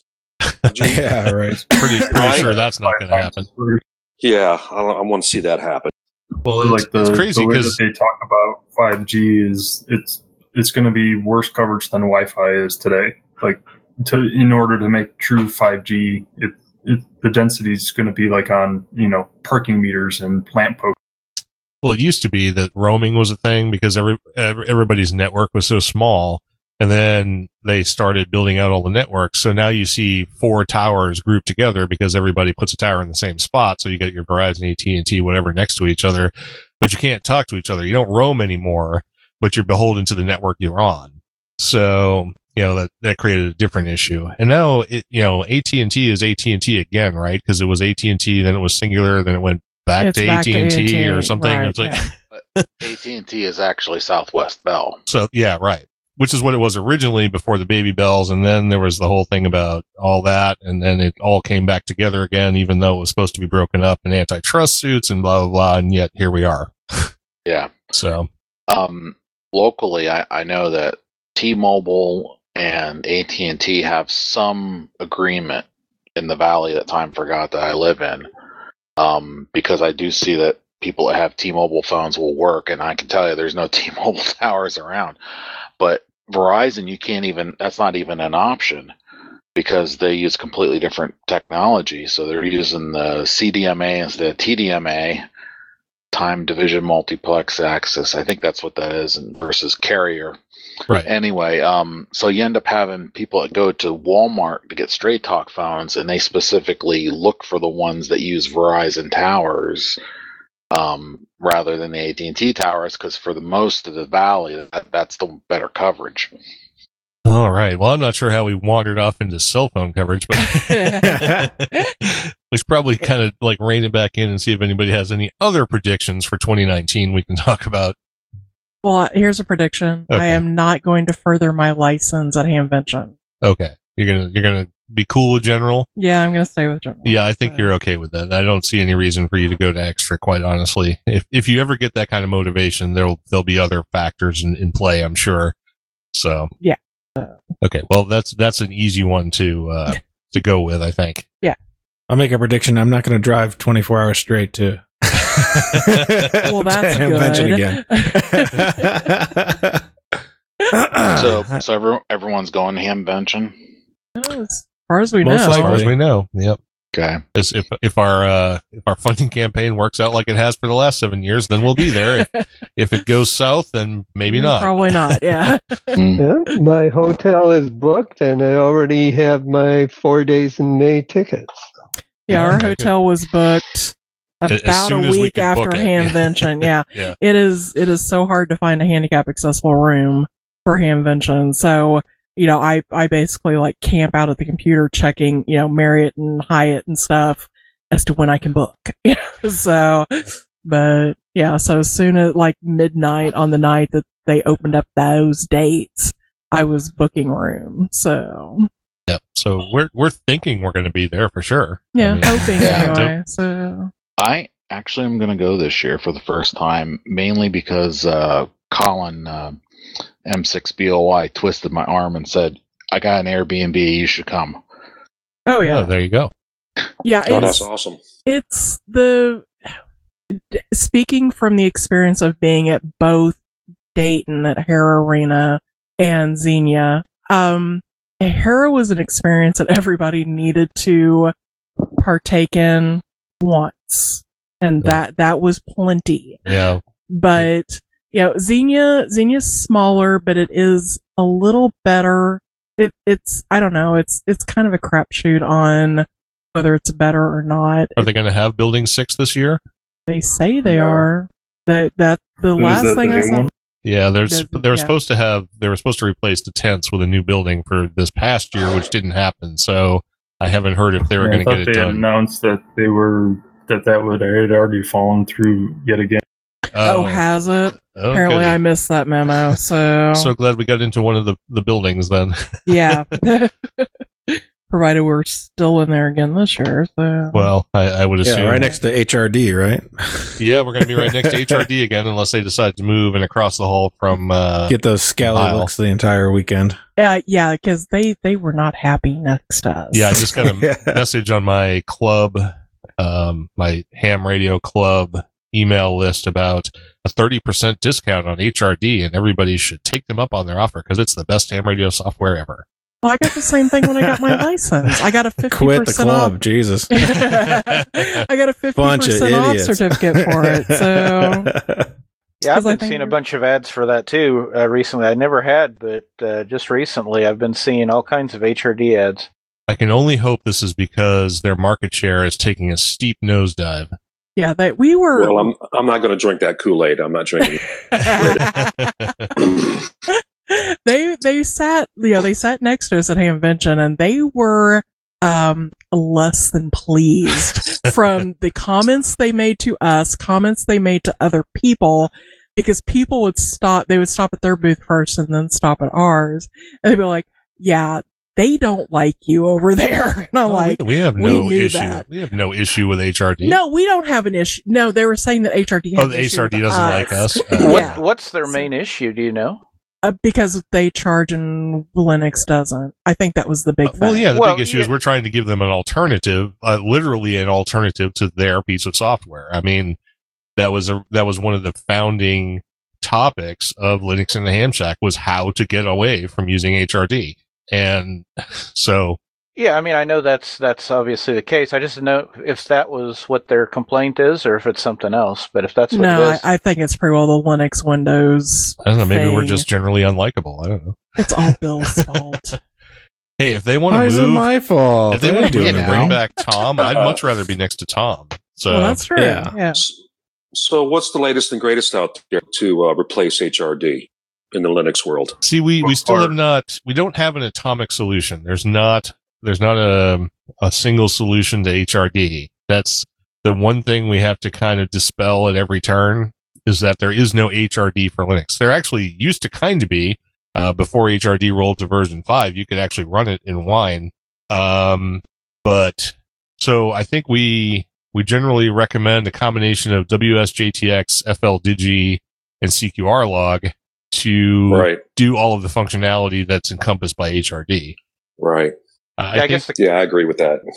the question I have is: is the is the HRD model a good thing? I personally don't think so. I don't like all-in-one solutions. I, I think they come with necessary handicaps. Um, the biggest one being performance and resource intensiveness. And if you have if you have a split solution, especially solutions like CQR log, Fldigi, and WSJTX that can talk to each other, it's easier to partition those resources in meaningful ways. You can you can run them in a you know in a singular environment. You can run them all on the same machine, do the same thing, give yourself a semi cohesive experience like HRD. But if you want to break them apart and only use this little bit of the solution that you really need, you can't do that with HRD. Somebody else might have a different take on that, but that's my take on it. No, that's Yeah, I like uh, small, lean, and mean programs, uh, big bloated uh, programs that take up all your memory and all your resources, and really uh, isn't a very pleasant experience. I much I, I- prefer. I think there may also programs. Right. And I think there may also be some issues. I, I we haven't delved into this really deeply, and we wouldn't do it in a malicious way. But if I'm not mistaken, we have uncovered that parts of HRD are actually GPL licensed and technically not allowed to be in HRD because HRD is purely commercial and they do not publish source. Um, Right. but I think we found out that there are some parts, there are some parts of it, some of the underlying libraries that are GPL'd or, or in other ways copy left. Um, but we haven't really, really dug into that. So well, that's a downer. uh, Don did post in the chat room uh, that there will not be a building in 2019. Yeah, I just I just read on their website that was apparently in August, uh, like August 8th, they posted that um, they spent many hours working with Greene County officials to reach an agreement on a long-term contract where the fairgrounds and Hamvention would feel comfortable erecting a new building. Unfortunately, we've been able unable to successfully reach an agreement satisfactory to all parties. This is, does not mean our relationship with Greene County and the Fair Board is not good. Quite the contrary, it's excellent. But it does mean that we will not have a new building for 2019. yeah, So- I imagine it's a substantial financial outlay to build a building the size of the one they're talking about building for sure. Right. Because I think it would be the biggest one on the property. So, Probably, yeah. but that's okay. We're not in building six. Um, you know, and, uh, all empathy to those who wind up there. Since it's the tent. Yeah, yeah it's, it's It- just a a- giant tent. Well, it's it- two tents, I think, right. but yeah, it's, uh, It said that they are working on getting like paved paths and if they can just you lay down a decent, tents and blah blah blah blah blah. if they can just pour a foundation for a building with proper drainage, yeah, the, that the tent be will be fine. Yeah, yeah. know. Instead of wading through muck, you Instead know, of it being ankle a, deep. Yeah. basically a covered lake. Right. So, Assuming weather isn't consistent. yeah. well, weather in, in Dayton has been fairly inconsistent the years we've been there. So, And maybe we can get Hutch to go with us this year. You know, I'd like to go. I haven't. I've been to uh, Dayton three times, and I've never been to Xenia, and uh, I'd like to go one one time. Um, but uh, it- it's a lot. They're a lot of fun, but uh, I, I sort of like just standing back and, and looking at it on the uh, internet and and watching uh, the the YouTube, the live streams from YouTube, and I'm happy with that. But yeah, I like to go one and year. slaving over a stove in your restaurant. Well, I'll just sit in the back and make them work, and I'll I'll eat crawfish. Oh, gotcha. well, trust me, we're definitely gonna, you know, hit there on our way through. So, well, I, don't, I think that goes as a given, honestly. well, yeah. Anytime Yeah. we're in the area, we're there for dinner. If we're so. somewhere within 150 Sure. miles of Indianapolis, we kind Uh, of stop. I appreciate it. Well, everyone, uh, everyone uh, out there uh, in the uh, in the chat and, and mumble and stuff, you're all invited. And uh, the crawfish, the first crawfish, if we have them, I don't know if we have them. I don't even know if uh, crawfish are in until that day or that week. But I hope Right. we will have some. The only thing that's disappointing about going in May, in mid May, is it's after oyster season, and I can't get my oysters. I'm. Right? Yeah, it's uh, oysters have been real tough. The uh, the seafood industry down there is, go- is going through some some tough times. The Hmm. shrimp are getting really hard to get. Oysters, everything, even in even uh, for the restaurants in Louisiana, they're having a hard time. Much Wow. less shipping them up here to, to uh, Indiana. Well, that's too bad. That's that's bad news for Yeah. me because I love me some oysters. I think my shrimp, the cost, yeah, really, the cost of my shrimp, I think, has tripled since It last is. year. Ouch. Yeah. And uh, oysters are, if you can get them, are just not not that great. So it's it's tough. It's really tough right now. Seafood, and that's just not uh, Louisiana seafood. Any any seafood from anywhere is getting. But I'm not blaming it on anything. I just, you know, I don't know. It's not Donald Trump. It's not the. I don't know what it is, but uh, Probably overfishing. it's, it's probably so. Mostly Cycles. for me eating all the all I was gonna say it goes in cycles, and the pollution hasn't helped much. yeah, that's true. Yeah, yeah. This I might think be I'm a gonna. nice segue into food and drink, though. There you Well, go. Yeah, let's talk one- about something good here. I was gonna say one thing I, I did have here on my little scratch pad was um, you were talking about you know 2018 retrospective, and I just want to say I don't know how long ago it was. You guys did an episode that was a USB deep dive. yes. Um, Yeah. The one where you you know you talk about you know statically naming a USB device. I use that more than I ever thought I would. So kudo, kudo, kudos on that one. That's one I actually use multiple times a year. Uh, fantastic. We always like to hear that. That was episode number 218, by the way. It was released on the 3rd of April, 2018. So there you go. The it's been a while. dive. Yep. All right. I'm glad some of the information that comes out of here is useful. That's always motivating, you know. I did get a, an email today from uh, a guy trying to get his uh, touch interface on his Raspberry Pi tablet thingy working. says I have uh, installed Linux on a Pi and uh, with a seven inch touchscreen, and I can't seem to find a keyboard app that works like a tablet should. As in, when you touch a browser, the keyboard will, should pop up. Your thoughts? Yeah. Install Chrome. Just or not, not Chrome. What, what is it called? The uh, Android. That's what it is. Android. Install Android on your Pi. No, I'm not sure.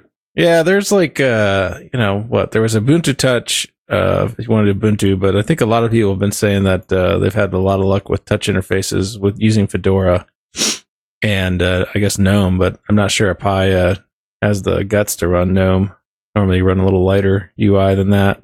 Um, there are specific keyboards too there for for touch interfaces, um, but I don't know. I don't know. Like, do you need a do you need it to be more on the um, windowing environment layer to say, oh yeah, there's a square uh, text box input box. You know, trigger the keyboard app, or do you think a keyboard app is actually looking for other boxes inside of other apps, which I don't think it would. I almost think this has to be a, a UI thing. I'm not going to offer any speculation on that. yeah, install Android on it. There you go. You're fine. Yeah. I do have somebody sent some feedback here that I haven't had a chance to research, and maybe someone here has some information on it. It's about uh, OP25. Anybody know what OP25 is? Type um, in the Google now. One more than OP24? yes, yes. Technically true. OP25 for dummies. Oh wait, no, Raspberry Pi. Is this a Raspberry Pi thing? Oh, it's an it's an open source uh, P25 guy. Oh, and that's not very exciting.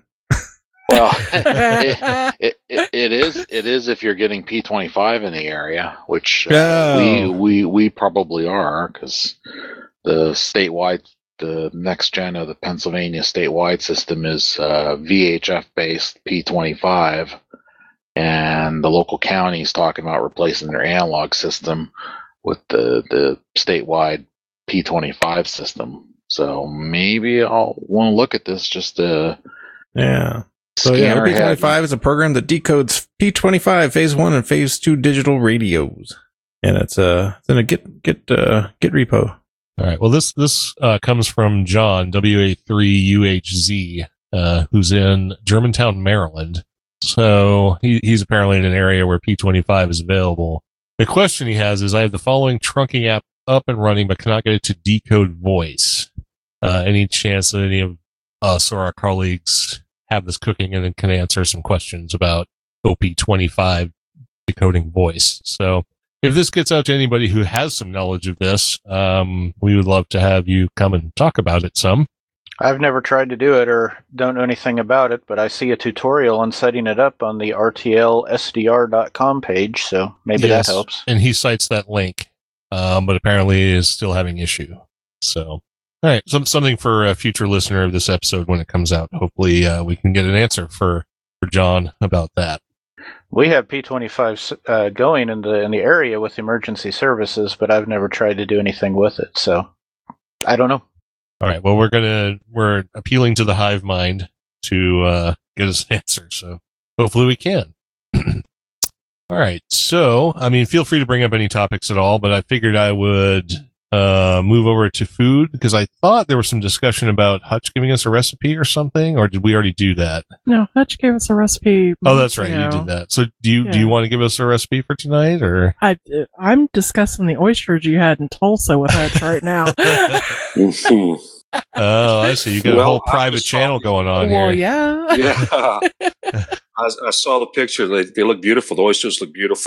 Uh, a really simple thing to do with oysters is uh, as you suck them, put a pat of butter and some chopped parsley and a little bit of garlic and hot sauce, and then put them on a hot grill. Just a, a few minutes until the edges curl. And then you uh, top that with Parmesan cheese. And they're wonderful. Well, that sounds really good. Well, so yeah. that's that's a real simple recipe right there. well, there you go. How come you can't just toss recipes off top of your head like that?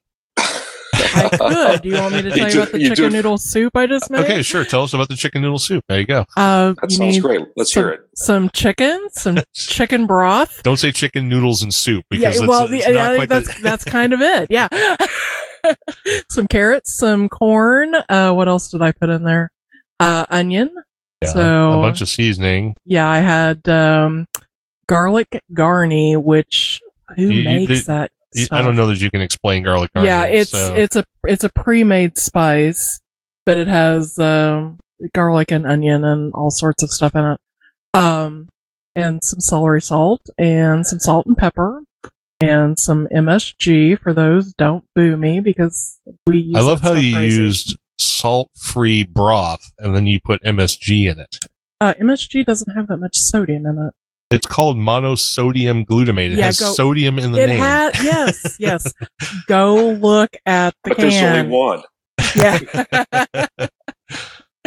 um, and I didn't. I used low salt broth purely because I didn't want it to be you know, salt load.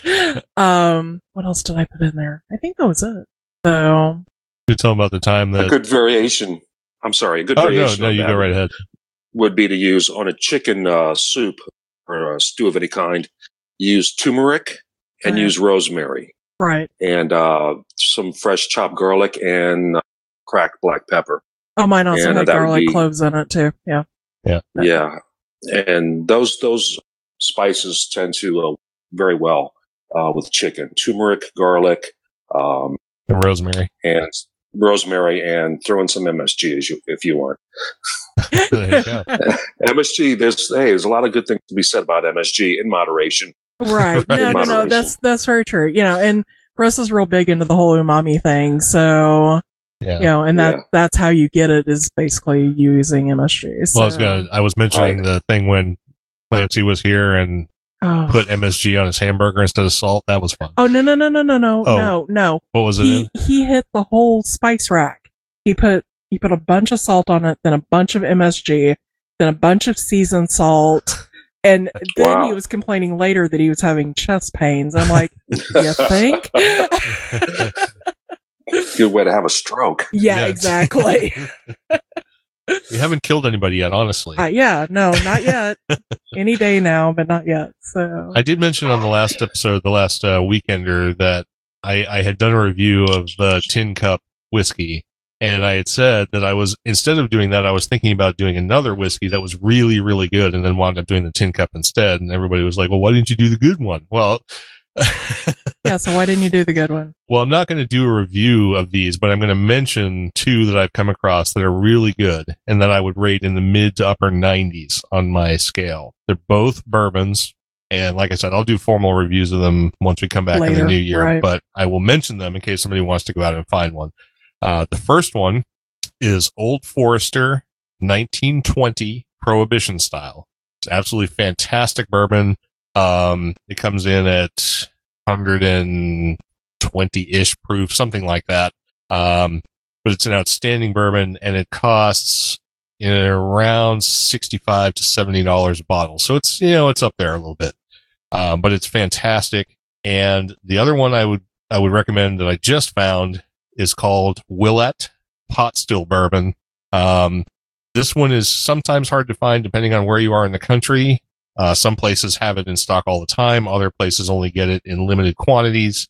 Uh, it only costs $45 a bottle. And, and again, uh, a mid to upper 90s rated fantastic bourbon in my book. So I would I would definitely recommend either one of those two if you're into that kind of thing. So, and I'll do full reviews on them some other time. Does anybody else have any suggestions? I, I like hearing suggestions from other people too, especially stuff I haven't tried before. So, We'll see that that completely takes me out of the running. So well, you, you recommend food yeah. and because you don't, as far as bourbon and drinks and stuff, you generally only drink what I drink because I'm the one who buys the stuff or you buy it for me and then you drink it. So, Yeah, my drink of choice is usually potato water. So oh, that's true. That's true. Yeah, because I have to get my veggies too. So. I'm getting my veggies too. Bourbon's made out of corn. So, I well, mean, no, that's true, but you know, Yeah. there you go. But anybody else have any favorites out there they want to talk about? No, I don't know of anything. Nothing. Nothing on my end. I've got a really good bartender. She's a uh, a true mixologist, and she comes up with some fantastic drinks. And uh, I don't, I don't, but it's wasted on me. I have no idea of bourbon from from uh, Budweiser. You know, I'm not, uh, not really that good. So I see some I'm of the, the, wrong pictures. person to ask. I Yeah. see some of the pictures you post of the drinks that she does for like Halloween and stuff like that. They look amazing Oh, and she's sound amazing. Yeah. So yeah, she's fantastic. Well, we'll have to. But that's we'll way to- beyond beyond me. all right. In So next time we go there, we'll have some cocktails then. Yeah. Yeah. There you go. Awesome. In general, I think we're in like a micro brew, small brewery, craft brewery golden age. Oh yeah, oh, absolutely. definitely. yeah. Unless you don't like IPAs like me, in which case you're screwed. Well, I, I, I, not all of them are IPAs, and I'm you know I'm in the middle of nowhere, and we have two little microbrews here: uh, Old Forge Brewery, uh, which they do can and ship out, and uh, Rock God Brewery, which I believe they're canning too. Um, and I'm actually just amazed. I'll go in there, you know, I don't go I don't go in very often, but when I go in there, it's it's always something different. Um, it's always a variety. It's not five IPAs. It's like an IPA, you know, wheat beer, a stout, you know, Belgian. I'm I'm not really a you know the deep into the beer thing, but I always find something I enjoy to drink, and it's just it blows my mind because it's you know folks around here they're just they're keeping a business going with it. it just and there's two of them now. it's just it's it's like a you know golden age. Right. We have several microbreweries here as well too. I think um, eight eight or so just in this area alone. And these are all great. It's I mean it's wonderful for the people who have access to them if you happen to live in the region where they're making it, but a lot of them can't or don't ship anywhere other than that. So you can talk about all these wonderful microbrews that you get, but only like me could get them because they're they're they you can't get them outside of this area. Well, and there's some, like for instance, Mother's Brewing, they have the chocolate thunder, Mm-hmm. which is made with locally made chocolate and nitrous, you know, yeah, it's a nitro backing. porter. Yeah. But you can't even, you can buy a glass of it at the brewery, but you cannot get a growler of it to bring home because the nitro. because it's a nitro. yeah. nitro. Yeah. So he, he has to kind of like, you know, look pitiful and go, I want a glass. yeah. So we, we have to like run by there so you can run in and grab a glass of it. But, and well, you just got to get your own little uh, keg set up and uh, tap. well, yeah, you know, I don't even I- know if they pour in kegs. I, I never asked. I them. don't, well, they Yeah, have should. to because Because you don't need the gas in it then. That's true. That's true. And, um, uh, Patton Alley has occasionally oh, that's true. They do get it in kegs. So yeah. Yeah. I don't know if they sell it to the general public. I mean, that's another bar. So I- Right. Yeah. I, don't know if they'd sell me like a pony cake or something of it, but Right. Well, you know, you throw some money in their face, they would. They'd probably they, they do it might consider Yeah, it. that's true. They might. another Beer's friend of ours beer. They actually gave us it. a, a tap. Well, Oh, yeah. So, it might depend because some of the stuff is just so such small batches. It's like they really don't have any to sell. Well, like- no, and I, I think that is kind of the case with this specific one because the chocolate that they use for it is Askinosie chocolate, which, as I said, is made here locally. And it is a very decadent dark chocolate, small batch, very small batch Well, chocolate. they're a uh, they're a source chocolate. It's farm to table. They Yeah. actually go to the third world countries and work with the the farmers to grow the cocoa beans, and then they harvest them and bring them back here, and then they have their whole operation set up here. So they do the entire thing from the agriculture right up to actually producing a chocolate bar. So right. and then they use that in this beer, which is really good. Yeah. But so That's I neat. don't I don't know that they would have enough because there's one bar that's about two blocks away from their distillery Brewery. that or brewery. Sorry, um, yeah, sorry, stuck, No, that's stuck okay. on the No, whiskey thing. Um, that that has it, and as far as I know, that is the only bar That in. Springfield of you know nine zillion bars that ever has it, and when they have it, it is very very rare. So it's just and you know, and they have like a hundred beers on tap, I think. They at have, any they have 30, 35 taps. Oh, 35 taps. Okay. Yep. So, So uh, so yeah. We had It- one of the microbrews uh, local that um, ended up having a bunch of beer that they were like, it's going to go bad. So they called up the local distillery and was like, hey, do you guys want to distill this like 70 gallons of beer or whatever? I'm like, sure. So I'm looking forward to tasting that one. A, a, a distilled uh, blonde ale should be uh, pretty interesting. Uh, yeah. Yep. So- Sounds interesting. All right. Well, I think we should probably wrap this up. I think we've, we've been going over two hours. So, wow, we have to cut it short. All right. what do you mean you have to cut it short? I think we have to cut it long. Longest show ever. Woo! no, no, that's I don't, true. I When- don't know if when it you- is the longest show ever, But I was gonna say when you go through and take all the pauses out, it'll go down to like thirty-five minutes. Yeah, that'd be done. he he says he's not going to do that though. oh no, I'm going to take the pauses out. Oh, you Yeah, are. Yeah, we always okay, do gotcha, that. Gotcha. yeah, yeah. So, Yeah, that's called truncate silence. Oh Yep. yeah, there you It's go. one of one So- of Audacity's greatest plugins. right. Yeah. yeah. Yeah. Much All easier right. than editing all the spaces out. Yeah, that's true. So, but- All right, very good. Well, I guess with that, we're going to go ahead and wrap this up. I think it's been a good episode, and I hope everybody got a little enjoyment and a little information out of it. And is that you cracking a beer, Bill? No, no, no. I already Okay. finished my beer. Or I should say beers. Beers. All right. So uh, Gene had to step out, so he uh, will is not here for the final bit of the show. But maybe we can get everybody to uh, to sign off as we wrap this thing up here. So we'll go. I'll go the other way around of the way I started, and uh, have everybody you know say goodnight or goodbye or whatever it is they want to say on the way out. So we'll start with uh, Bill N3JIX. And let me unmute here. anyway, uh, thanks for uh, uh, uh, doing this. This is very neat. And uh, uh, seven threes, everybody, and hope everyone has a great holiday season here and uh, enjoys themselves as we roll into the new year. All right. Thank you. And thank you for being here, Bill. It was uh, good to have you. Uh, next up, we have Steve, KD0IJP. All right. Well, thanks everyone for uh, the podcast. It's a it's an enjoyable podcast. Thanks for producing it, Russ and Cheryl and Bill. Um, hope everybody has a good holiday season and a happy new year. This is Steve, Katie Zero, IJP. All right. And thank you, Steve, for being here. Um, I know you're uh, always uh, on the Discord and, and chatting with us and everything. So it's it's good to hear you on the program. And uh, thank you and, and everyone else for being a listener. So we'll move on to Don, KC9ZMY. Well, the same here. Happy holidays, and hopefully, we'll see everyone in the new year. And keep up the good work, guys. We really appreciate all the effort you put into keeping open source and ham on the go. So we'll say goodnight. 73 KC9ZMY out. All right. Thank you very much, Don. And we'll move on from Don to Don, KB2YSI. Yeah, it's, uh, it's always fun. And uh, everyone have a safe holiday and talk to you in the new year.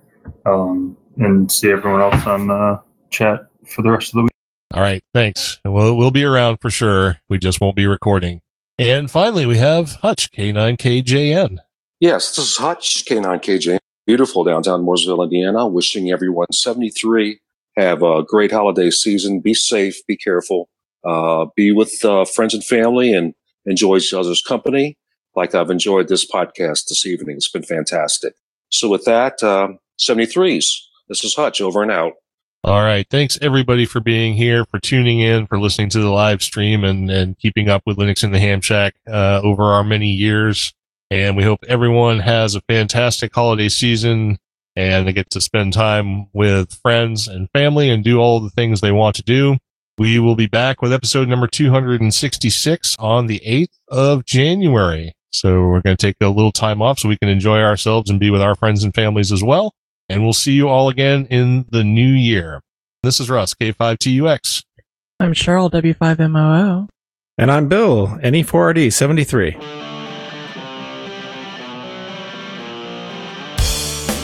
Thank you for listening to this episode of Linux in the Ham Shack. LHS is a community sponsored podcast. Our website is located at lhspodcast.info. You can support the program by visiting the LHS Patreon page of patreon.com stroke LHS podcast or using the contribute link on the website. Get in touch via social media.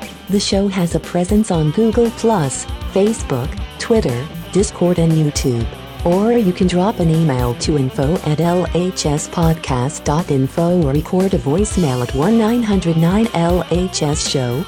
That's 1-909-547-7469. Visit the IRC channel, LHS Podcast, on the Freenode IRC network. Also visit the online merchandise store at shop.lhspodcast.info for fun and fashionable LHS merchandise. Become an ambassador and represent LHS at a Linux convention or Hamfest. Email ambassadors at lhspodcast.info or visit the website for details. The podcast is recorded live every Monday night at 8 o'clock p.m. Central Time. Connect to the stream at stream.blacksparrowmedia.net colon 8008 stroke LHS live. Until next time, over and out.